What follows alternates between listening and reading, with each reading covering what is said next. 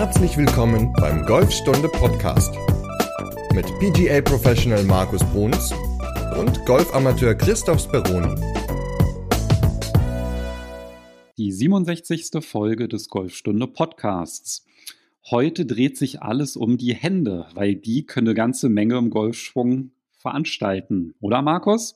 Moin. Ja, genau. Ja, moin Chris. Ja, die Hände sind ja ein ganz, ganz wichtiger Bestandteil unseres Golfschwungs und haben natürlich auch eine große Wirkung auf den Ballflug oder auch auf den Schlägerweg beziehungsweise die Schwungebene. Also das ist bestimmt ein sehr interessantes Thema, was wir heute haben.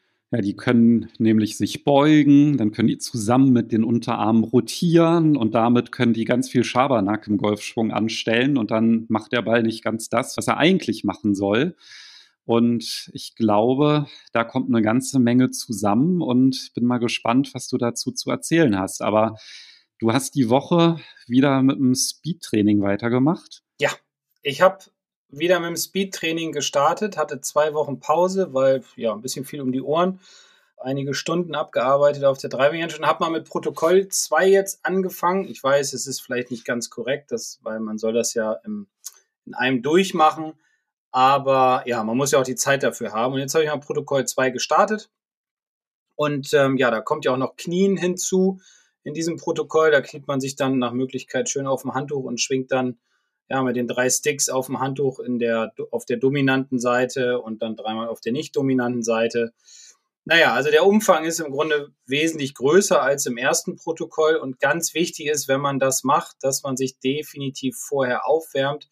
Also nicht mit dem kalten Rücken sich aufs Handtuch setzen und dann losknallen, sondern wirklich in Ruhe mal so 5 bis 10 Minuten vorher den Körper dehnen, weil es dann doch ganz gut in den Rücken reinschießt und so vermeidet man natürlich auch Verletzungen. Ne? Aber es ist spannend, also das muss ich sagen. Wir wollten ja sogar mal irgendwann eine ganze Folge zu machen, oder? Ich habe schon wieder ganz vergessen, wann das sein soll.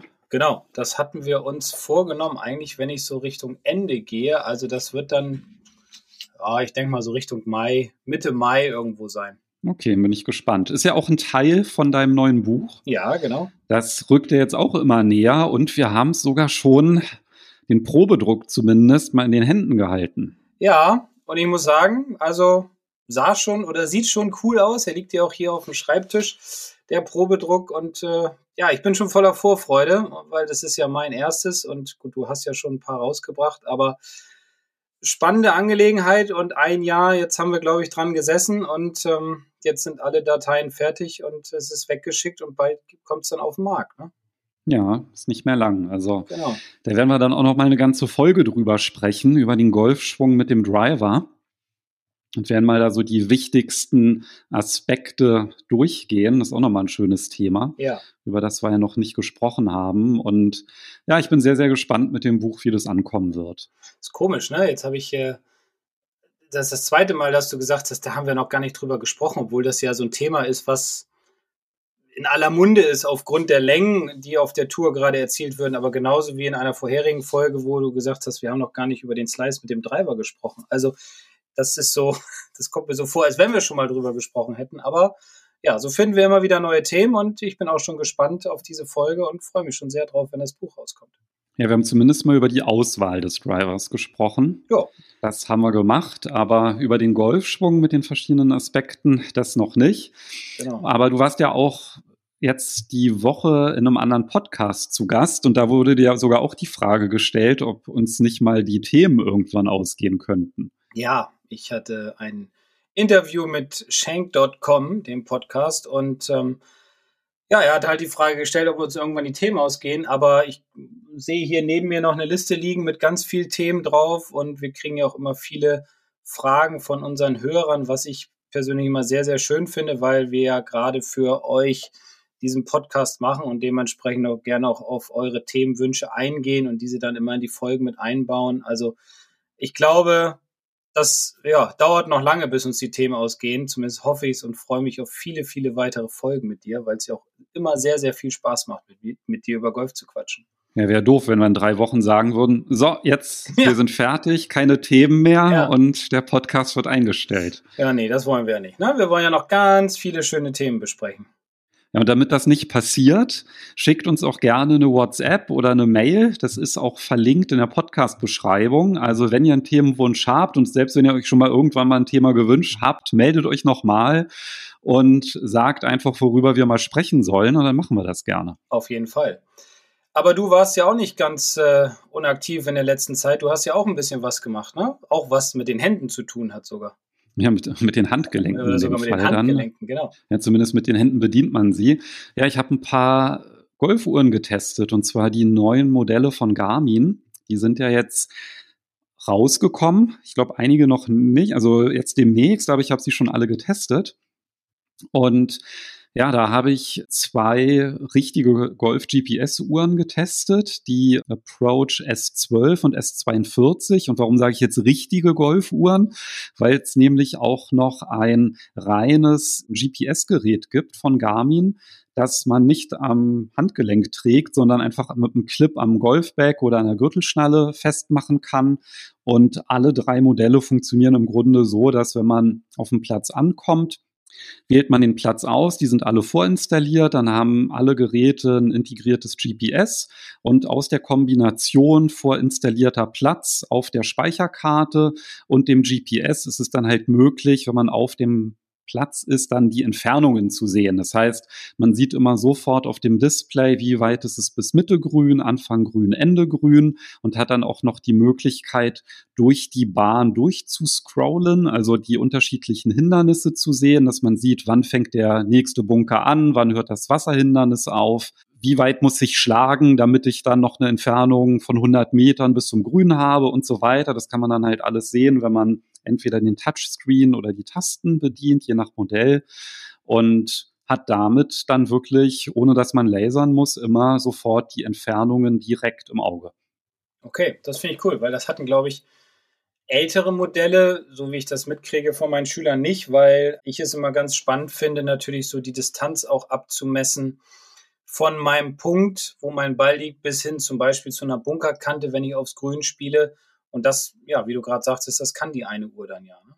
Ja, das können sogar alle. Also alle. Man hat wirklich eine schematische Darstellung der Bahn. Also das Luxusmodell, das wäre dann die Approach S62, die gibt es aber schon ein bisschen länger. Die hat dann halt auch sogar Karten, also komplett den Bahnverlauf. Also das sieht man dann grafisch dargestellt. Und die Einsteigermodelle, was halt das G12 und S12 beziehungsweise Mittelklasse-Modell S42, die haben halt eine schematische Darstellung. Der Unterschied ist dann übrigens, dass die Mittelklasse-Modelle, die haben halt ein Farbdisplay, ist dann halt noch ein bisschen hübscher, also bessere Auflösung und so weiter. Die Einsteigermodelle, die haben halt nur eine Schwarz-Weiß-Darstellung. Die zeigen dann halt wirklich nur so schematisch das an. Das heißt, es ist dann irgendwie ja, mit Symbolen gekennzeichnet. Auf dem Farbdisplay dann von der S42 hat man dann halt unterschiedliche Farben. Also Bunker sind gelb, logischerweise, und die Wasserhindernisse blau. Und dann kann man dann halt so durchklickern und sehen, wie weit die entfernt sind. Okay, du hast ja selbst auch eine, ne? Genau, ich habe schon seit 2 Jahren spiele ich das Vorgängermodell, also dieses Mittelklasse-Modell, also S40, Nachfolger ist jetzt S42, und da kann ich wirklich sagen, da lohnt sich ein Upgrade wirklich überhaupt gar nicht. Also ich habe jetzt die S40 und hatte das dann mit der S42 verglichen, und das Einzige, was ich entdecken konnte, war, dass die S42 ein paar neue Ziffernblätter hat, also für die Uhr. Also die kann man ja auch ganz normal als normale Armbanduhr nutzen. Und die S42, die hat dann halt auch so, die ist natürlich ist ein Digitaldisplay, aber man kann halt auch so ein analoges Design aussuchen, dass man auch einen Sekundenzeiger hat und so. Und da habe ich dann halt wirklich nur entdeckt, dass es 2 neue Ziffernblätter gab. Ansonsten ist die Software komplett identisch und da ist nichts anders. Also die wiegt genauso viel, ist genauso groß. Das Einzige, was jetzt halt neu ist, sind die Farben. Also das sind Nuancen, anstatt Schwarz hat man dann Anthrazit und so. Also das ist jetzt wirklich jetzt kein Grund, weswegen man sich jetzt das neue Modell holen sollte, wenn man schon das ältere hat. Und jetzt gerade vor ein paar Tagen gab es ein Software-Update für die alten Modelle, und da sind jetzt die neuen Ziffernblätter, die gibt's jetzt auch für die alten. Also wenn man noch keine Golfuhr hat und sich halt ein Mittelklasse-Modell holen will, dann würde ich sagen, wenn man halt die S40 noch als Schnäppchen bekommt, weil das ja ein Auslaufmodell ist, dann würde ich auf jeden Fall das kaufen. Also es lohnt sich nicht, irgendwie 60 € mehr auszugeben für das neue Modell, weil Ja, also wenn man jetzt nicht sagt, ich brauche unbedingt, ja, anstatt Silber brauche ich normal Silber. Also wenn man da jetzt nicht irgendwie so einen Wert drauf legt, dann kann man sich auf jeden Fall das alte Modell holen. Das ist vom Funktionsumfang komplett gleich und von der Verarbeitung auch. Okay, ja, ich bin ja kein Freund von den Uhren. Also ich mag das nicht, mit Uhr am Handgelenk zu spielen. Ich bin ja eher so der Laser-Typ und habe mich darauf eingeschossen in den letzten Jahren. Aber viele tragen ja die Uhren, weil es ihnen zu umständlich ist, einen Laser aus dieser kleinen Tasche herauszuholen und es für viele auch zu lange dauert. Deswegen ist es eine gute Alternative zum Laser und wer sich damit wohlfühlt, ja, wunderbar. Ne? Dann hat man immer eine Distanz, die man, oder weiß man, wie weit man schlagen muss und so. Also das ist schon eine coole Sache, dass die jetzt auch wesentlich mehr können als früher. Also einen Laser habe ich auch dabei. Also ich finde, das ist gar kein Ausschlusskriterium. Gerade im Winter finde ich Laser immer sehr sinnvoll, weil wenn du auf Wintergrüns spielst, dann weiß natürlich nicht die Uhr, wo sich das Wintergrün befindet. Ja, ne? Das ist halt immer ein Nachteil bei den Golf-GPS-Uhren. Aber ansonsten ist es halt wirklich so auf dem Platz, finde ich es unglaublich praktisch, weil man guckt einfach aufs Handgelenk, man hat sofort die Entfernung, also schon wenn man zum Ball läuft, und das finde ich halt wirklich sehr, sehr entspannt. Aber manchmal lohnt sich es natürlich dann trotzdem zu lasern, wenn man jetzt zum Beispiel eine ganz spezielle Stelle anvisiert oder sagt, ich will halt irgendwie kurz vor der Baumgruppe dort landen, dann ja, laser ich halt auch ab und zu mal, aber ansonsten finde ich es halt extrem praktisch und die haben natürlich auch noch ein paar Zusatzfunktionalitäten, wie integrierte Scorekarte oder Schlagtracking und so weiter. Aber da muss ich sagen, also das nutze ich zum Beispiel eigentlich gar nicht. Ja, also ich benutze das wirklich nur für die Entfernung und den Rest empfinde ich so ein klein bisschen als Schnickschnack. Das Einzige, was ich jetzt noch ganz nett finde, ist jetzt bei den, also ab der 40 bzw. 42er Serie von Garmin, die kann man halt auch noch mit dem Handy verbinden und dann kann man die auch im Alltag so ein bisschen als Smartwatch nutzen. Das heißt, wenn man irgendwie eine SMS bekommt oder eine WhatsApp, dann wird es auf dem Display angezeigt, der Text, und das finde ich halt auch nochmal ganz praktisch. Cool, schön. Ja, hast ja auch einiges zu tun gehabt, ne? Aber wir wollen ja heute nicht über Laser oder Uhren oder Distanzen sprechen, sondern wir haben uns ja dem Thema der Hände gewidmet und da lass uns doch einfach mal mit starten. Ja, jetzt mache ich mal den Markus an der Stelle und sage, nein, eine Sache will ich doch noch dazu sagen. Okay. Und zwar die Testberichte, die packe ich in die Podcast-Beschreibung. Das heißt, wenn ihr euch für die neuen Golfuhren interessiert, die jetzt gerade erschienen sind, dann schaut doch in die Podcast-Beschreibung und da gibt es dann halt auch die Testberichte mit den Videos. Aber jetzt zu den Händen im Golfschwung. Genau. So, wir haben ja schon ein bisschen drüber gesprochen, was die Hände so machen können. Also ich kann die winkeln und ich kann die rotieren, also natürlich dann nur in Kombination mit dem Unterarm, ja, sonst geht's nicht. Aber das ist ja schon relativ viel Bewegungsumfang. Und die Hände, die greifen ja auch noch. Ne? Ja. Also im Setup geht es ja im Grunde schon los. Ja, und ich glaube, wir sollten vorne anfangen und das so ein bisschen aufbauen. Deswegen, ja, über den Griff haben wir ja schon mal gesprochen in einer der ersten Folgen und über Setup und so weiter. Aber wie ja jeder weiß, ist die einzige Verbindung zwischen dem Körper und dem Schläger sind ja die Hände. Wobei ich manchmal auch Schüler frage, was sie denn glauben, was die einzige Verbindung zwischen Körper und Schläger ist, und alle dann immer erstmal Arm sagen und die Hände gar nicht so richtig wahrnehmen. Aber natürlich greifen wir mit den Händen, wir greifen mit den Fingern, und da ist es natürlich schon ganz wichtig, wie ich es gerade gesagt habe, den Griff auf jeden Fall in den Fingern zu greifen und immer auf bestimmte Dinge zu achten, dass man nach Möglichkeit den Ball nicht so stark sliced oder nicht so stark hookt, sondern eher neutral schlägt, denn der Griff hat natürlich eine große, große Wirkung auf die Schlagfläche beziehungsweise dann auf den Ballflug. Und im Grunde gibt es eine Faustregel für einen Rechtshänder, natürlich auch für einen Linkshänder, das ist klar. Ich spreche jetzt aus der Rechtshändersicht, dass wenn ich mit meiner linken Hand von oben greife und ich sehe ein Knöchel, dann ist es tendenziell so, dass der Ball ein bisschen mehr nach rechts geht. Wenn ich 3 Knöchel sehe, dann schließe ich mehr die Schlagfläche, und bei 2 ist es ein relativ neutraler Griff. Und bei der rechten Hand ist es natürlich dann ein bisschen schwierig, die Knöchel zu sehen, weil die legt man im Grunde einfach von der Seite dann so ran, dass der Daumen reingreift. Dann hat man meistens schon relativ neutrale rechte Hand. Achtet dabei dann immer darauf, dass die Falte zwischen dem Daumen und Zeigefinger immer in Richtung eures rechten Schlüsselbeins, rechte Schulter zeigt. Also am Start ist es ganz wichtig, einen richtigen Griff zu haben, denn wie gesagt, der Griff hat eine sehr, sehr große Wirkung auf die Schlagfläche. Am besten noch ein paar Klebepunkte einpacken und auf die Handschuhe kleben, auf die Knöchelchen und dann kann man es noch besser erkennen. Vorher aber immer drauf achten. Auch wenn man was draufklebt, ist es natürlich häufig so. Oder es gibt ja auch viele, die machen sich so Punkte dann auf die Knöchel, haben so einen Trainingshandschuh, der ist weiß, machen dann so Pünktchen vorne drauf. Man muss natürlich immer darauf achten, dass man tatsächlich sich auch darauf konzentriert, wenn es um das Thema Griff geht, dass man dann 2, 3 oder ein Knöchel, wie auch immer, was das Problem gerade ist von dem Spieler, dass man das natürlich oder diese natürlich auch sieht. Denn sonst hat es ja keine Wirkung. Dann würde ich sagen, da packen wir auch noch mal ein Video dazu rein mit dem richtigen Griff, weil das ja ein wichtiges Thema ist und auch noch mal die Podcast-Folge. Ich weiß jetzt gar nicht, war wahrscheinlich Folge 2 oder so, muss ich mal nachschauen. War ziemlich am Anfang, genau. Ja, die packe ich auch noch mal rein. Das heißt, wenn ihr merkt, mit dem Griff habe ich mich jetzt noch gar nicht so beschäftigt, dann schaut da auf jeden Fall noch mal rein. Das lohnt sich, ja, weil das ist halt so einfach korrigiert und hat eine unglaublich große Auswirkung. Ja, und ruhig auch erstmal übertreiben beim Korrigieren. Also wenn man sliced und die linke Hand ist zu weit nach links gedreht am Griff, dann ruhig mal übertreiben und nach rechts drehen und 3 Knöchel sehen. Immer darauf achten, in den Fingern greifen und einfach mal den Ball nach links weghucken. Das ist völlig okay. Der Körper lernt durch Übertreibung und dementsprechend immer 3 Knöchel sehen, um den Ball nach links zu hauen.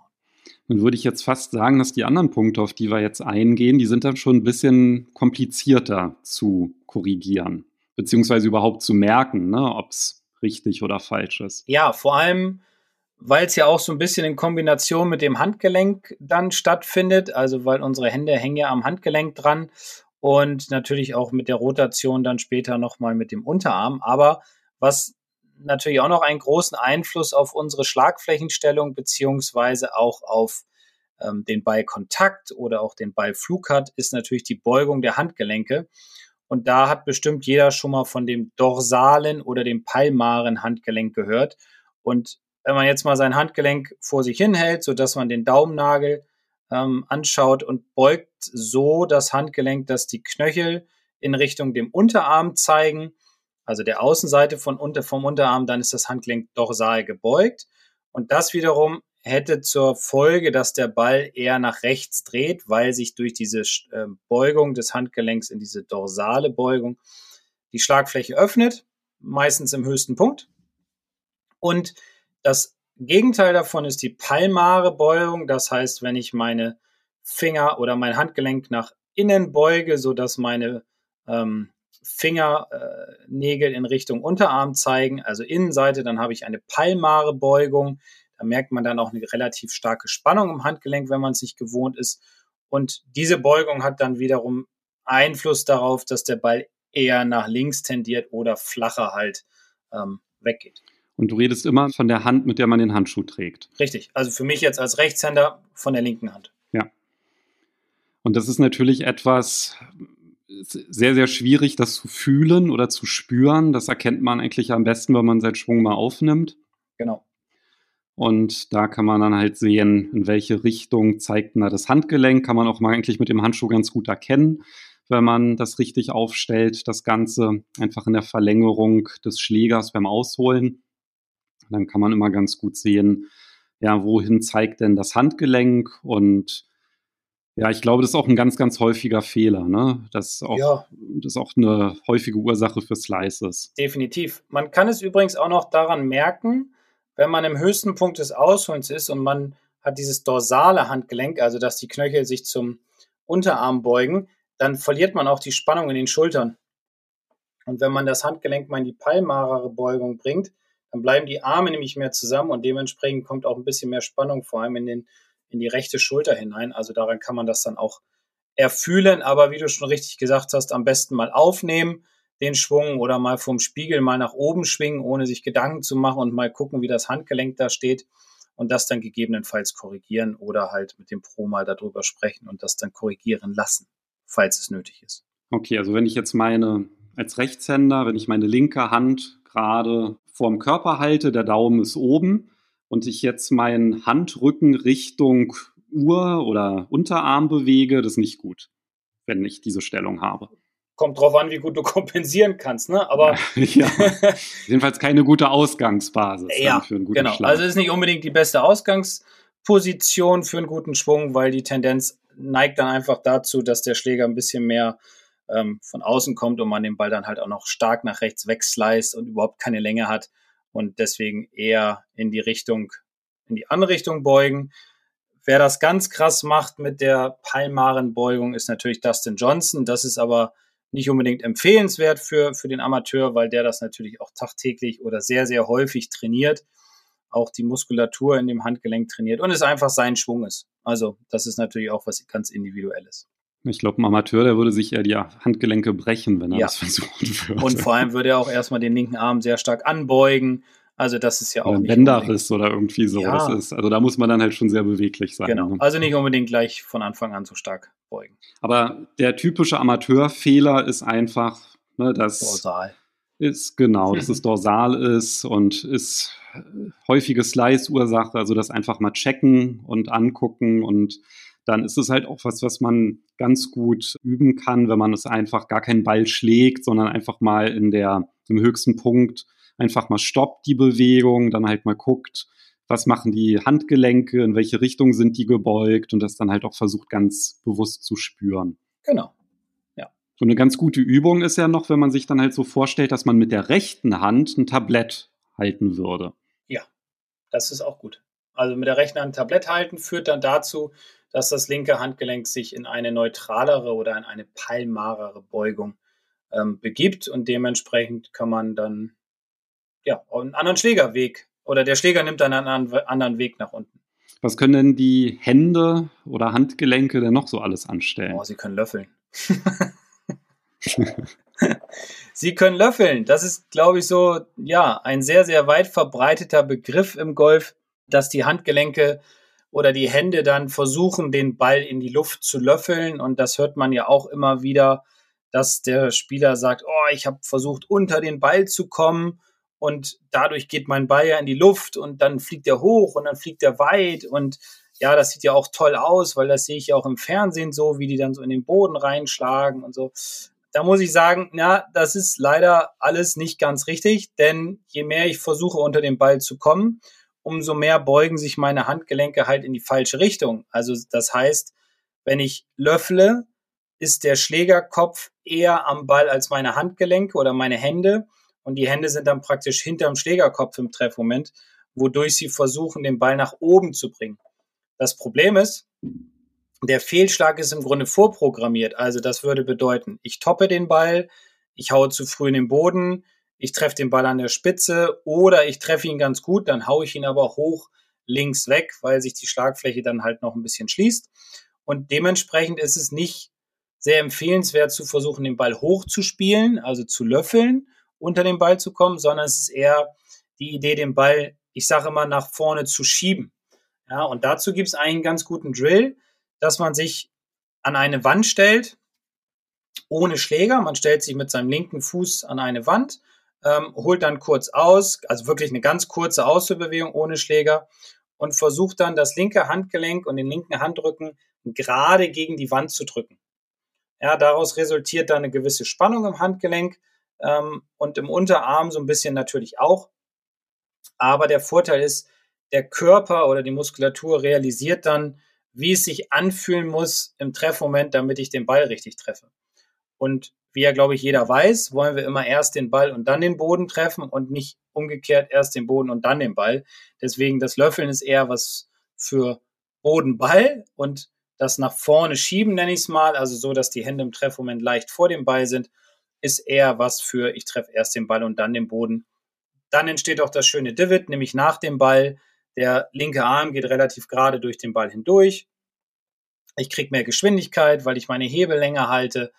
Ja, hat also nur positive Auswirkungen. Ein ganz gutes Bild ist sich ja auch vorzustellen, dass im Treffmoment der Klettverschluss vom Handschuh Richtung Ziel zeigen sollte. Ganz genau.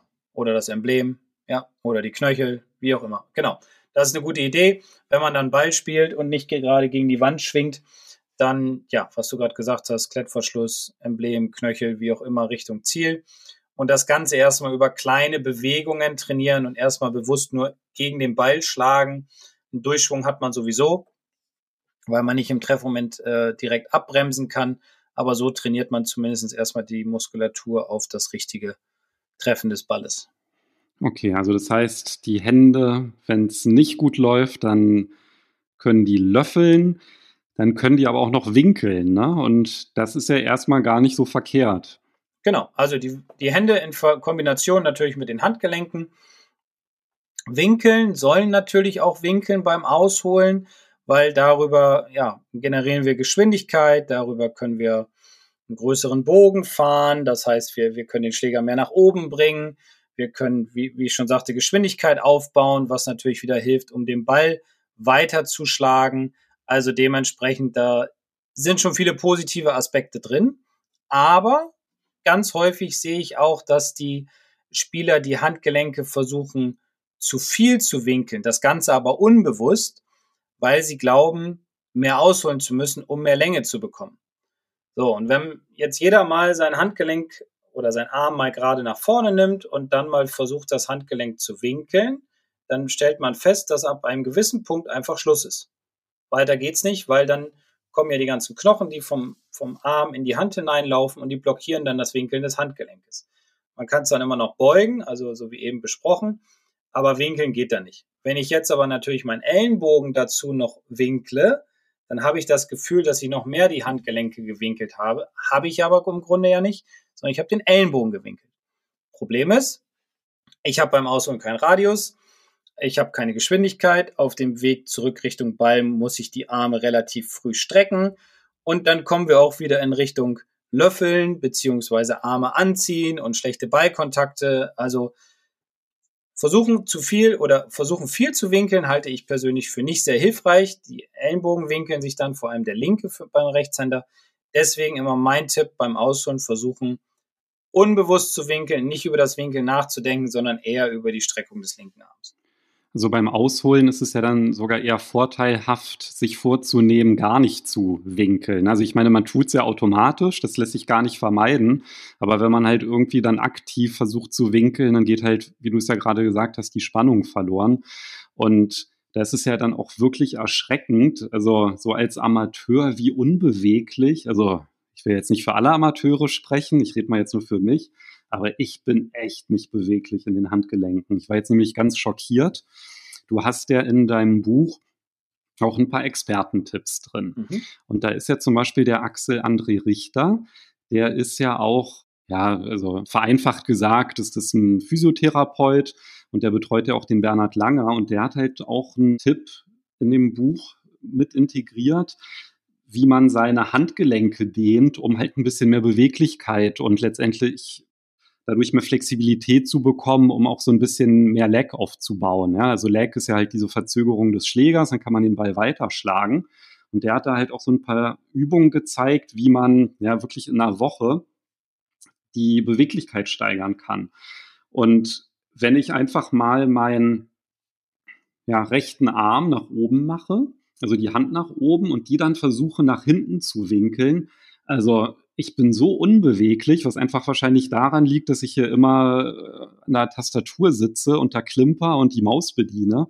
Also die Sehnen, die sind so verkürzt, dass ich da gar nicht einen richtigen Winkel jetzt aufbauen könnte, beziehungsweise ich kann den im Abschwung gar nicht vergrößern mit meiner schlechten Beweglichkeit in den Handgelenken. Und wenn man da natürlich dann halt übermäßig winkelt, dann beim Ausholen schon, dann geht da halt ganz viel Power verloren, ne, im Abschwung. Ja, definitiv. Ich habe die Übung gerade mal gemacht und ich muss sagen, ist ganz lustig. Zuerst hat mein Ellenbogen immer gezuckt. So, und dann habe ich mich mal darauf konzentriert, das Handgelenk nur zu winkeln und dann ist mein Arm gerade geblieben und am Anfang war so, ich probiere einfach mal und mache mir keine Gedanken drüber und hat mein Ellenbogen immer ein bisschen gezuckt und hat sich gebeugt. Also das ist natürlich gut, rechts beugt sich ja sowieso beim Ausholen, aber wenn man das mit links macht und der beugt sich, dann ist man halt nicht ganz so stabil. Deswegen diese Übung ruhig dann einfach mal nachmachen oder sich das antrainieren, dass die Handgelenke sich gut winkeln können. Wie weit kommst du denn, wenn du dein Handgelenk so nach hinten oder deine Handfläche so nach hinten winkelst? Wie weit kommst denn du da? Also wenn ich den Arm gerade habe und den linken Daumen nach oben, keine Ahnung, in Grad kann ich es dir gar nicht sagen. Also das ist nicht weit. Was würde ich jetzt sagen? Weiß nicht, 45? Ja, mehr auf gar keinen Fall. Also ich glaube noch nicht mal. Also das ist halt echt, also wenn ich jetzt eine Faust mache, dann geht natürlich ein bisschen mehr, aber da sollte man eigentlich idealerweise auf 90 kommen. Also da bin ich ziemlich weit von entfernt. Ja, also weiß ich nicht. Müsste ich jetzt, keine Ahnung, kann ich gar nicht genau sagen. Also weil ich immer eher auf meinen Arm achte, ne? Und ich sowieso grundsätzlich immer eher mit wenig Handgelenk aushole, um dann im Abschwung einfach mehr Handgelenk einzusetzen. Das heißt, die Handgelenke mehr in Richtung Körper dann wieder zu winkeln, um mehr Speed zu bekommen, halt dieses Lag aufzubauen, die Verzögerung aufzubauen, um Geschwindigkeit zu generieren für den Abschwung, für einen längeren Ball. Ne? Deswegen, ja. Beim Ausholen achte ich persönlich gar nicht aufs Winkeln, sondern eher, dass die Hände sich in der richtigen Position befinden, also relativ nah am Körper weggehen auf ihrer neutralen Linie. Aber das ist natürlich auch immer eine individuelle Sache, wie der Golfschwung halt gerade ist. Na klar, also ich mache jetzt zum Beispiel Probeschwung beim Driver, da versuche ich zum Beispiel immer ganz bewusst, das ist eher so einer meiner dominanten Schwunggedanken im Probeschwung, dass ich wirklich dann immer so denke, ja, versuch nicht zu winkeln, halt den Schläger gerade. Ja. Ja, also das ist dann halt, wenn das klappt, dann fliegt er auch deutlich weiter. Also, ja, weil der Winkel kommt ja sowieso. Ja, genau, und wenn man ihn halt vorher setzt, dann kann man da gar nicht mehr beschleunigen, genau. Ne, im Abschwung. Genau. Cool. Ja, Winkeln. Spannender Punkt. Aber auch das Beugen der Hände beim Ausholen oder im Abschwung hat natürlich auch zur Folge, dass etwas passieren kann, was sich, glaube ich, die wenigsten Golfer wünschen. Oh ja. Mhm. Der Socket. Hattest du ja auch vor ein paar Wochen so ein bisschen das Problem, ne? Ja, ist ja schon ein bisschen länger her. Ja, ja. Ich glaube, das war im letzten Sommer. Ja, da habe ich ganz schön dran zu knabbern gehabt. Die Zeit rast. Das kam mir vor wie gestern. Ja, nein, also Spaß beiseite. Den schlimmsten Schlag im Golf, den will natürlich niemand haben, wobei er natürlich auch was Positives hat, denn schlimmer kann es ja gar nicht mehr werden. Aber um das zu vermeiden oder beziehungsweise um herauszufinden, woran es liegen könnte, könnte eine Ursache sein, dass sich das Handgelenk, vor allem das linke, meistens beim Ausholen zu früh beugt. Das heißt, wenn man seinen Schwung mal auf dem Video aufnimmt und man zieht mal eine Linie drüber, wenn man eine App sich runtergeladen hat über seinen Schläger in der Ansprechposition und man startet zum Beispiel mit den Handgelenken zu weit nach vorne und nicht mit der Körperrotation, dann kann es dazu führen, dass der Schläger halt zu flach weggeht und dann auch tendenziell eher zu flach wieder reinkommt, wodurch sich die Hände im Abschwung dann zu weit vom Körper wieder wegbewegen. Vor allem beim kurzen Spiel ist das immer ganz gerne genommen, weil man da ja wenig Körperdrehung hat, dass man viel aus den Händen arbeitet und dann ist die Gefahr groß, dass der Schläger sich halt vom Ball entfernt und man den Ball eher hinten an der Hacke trifft. Es gibt aber auch einige Spieler, wo es so ist, dass die Koordination zwischen Rotation durch den Ball und Senken der Arme nicht so ganz passt.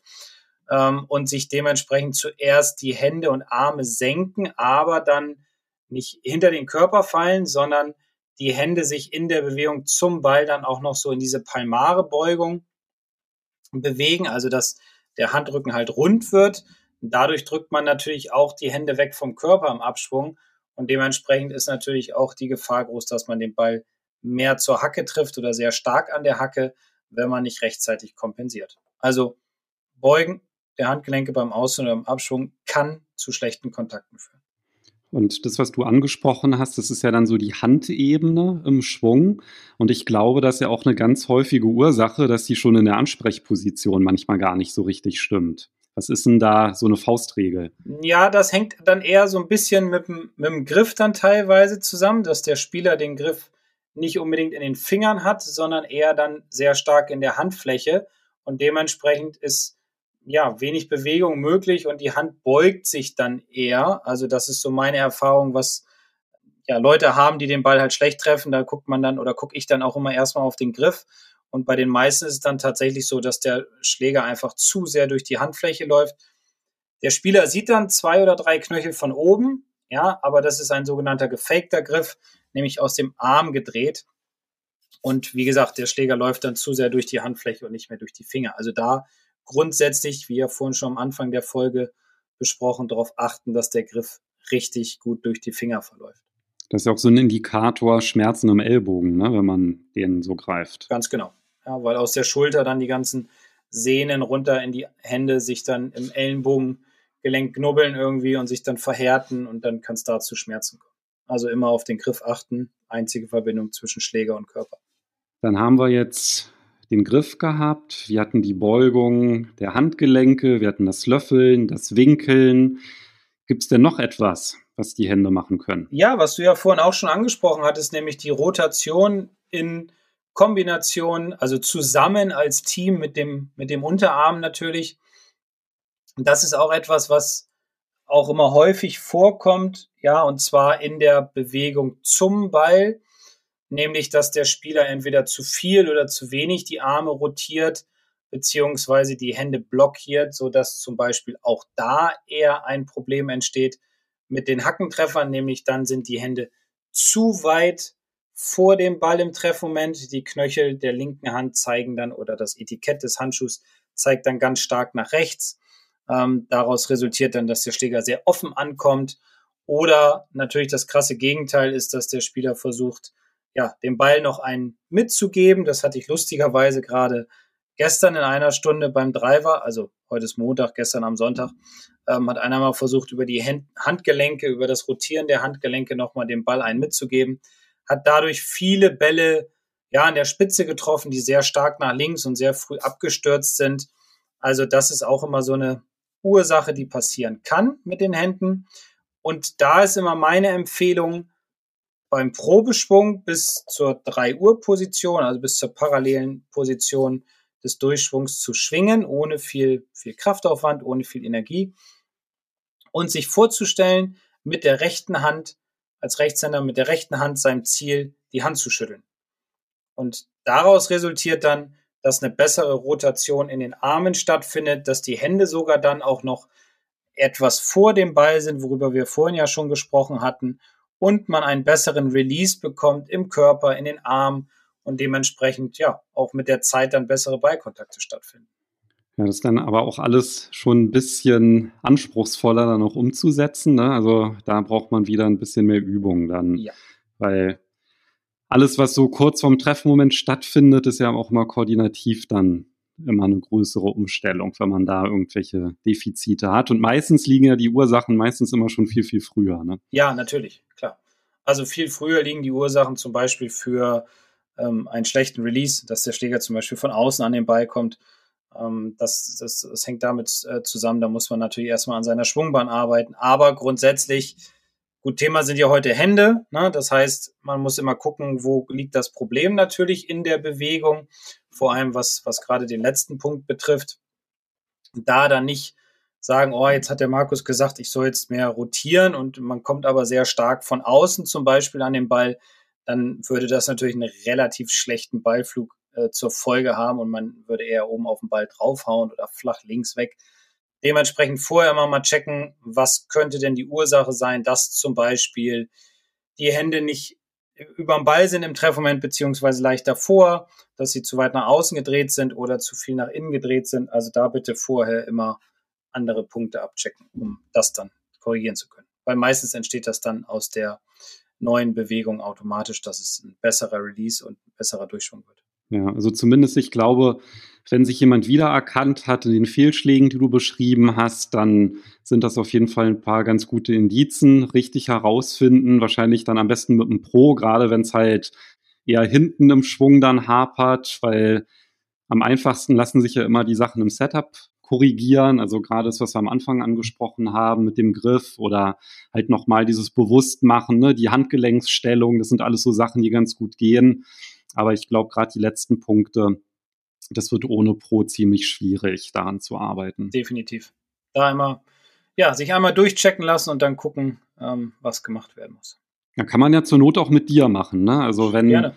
Man sagt, ja, mein Gott, hier, ich höre dem Markus schon immer zu, dann kann er sich auch mal meinen Schwung angucken und mir ein paar Tipps geben. Du bietest ja auch ein Online-Coaching an. Sehr gerne. Einfach auf die Golfstunde-Website gehen und dann können wir gerne über online kommunizieren oder online kommunizieren und ich gucke mir die Videos an und gebe dann natürlich die Tipps und Tricks, um den Schwung zu verbessern, beziehungsweise natürlich, um den Ball erstmal besser zu treffen und gerader zu schlagen. Ja, das klingt doch gut. Jo. Dann sind wir doch an der Stelle mit den Händen jetzt durch, oder Markus? Lass mich überlegen, ja.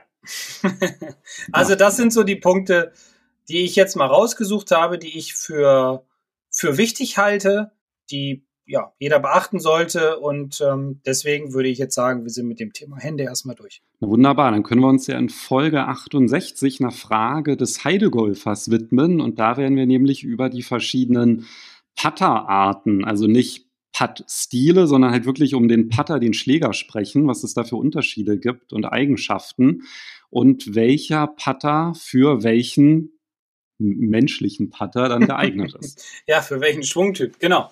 Ja, da freue ich mich schon sehr drauf, denn das ist auch ein spannendes Thema, weil viele ja, weiß nicht, ob einige ein Putter-Fitting gemacht haben, also das ist schon eine spannende Angelegenheit, weil die meisten kaufen sich ja einfach einen Putter und sagen, ja, der liegt ganz gut in der Hand, das funktioniert und los geht's.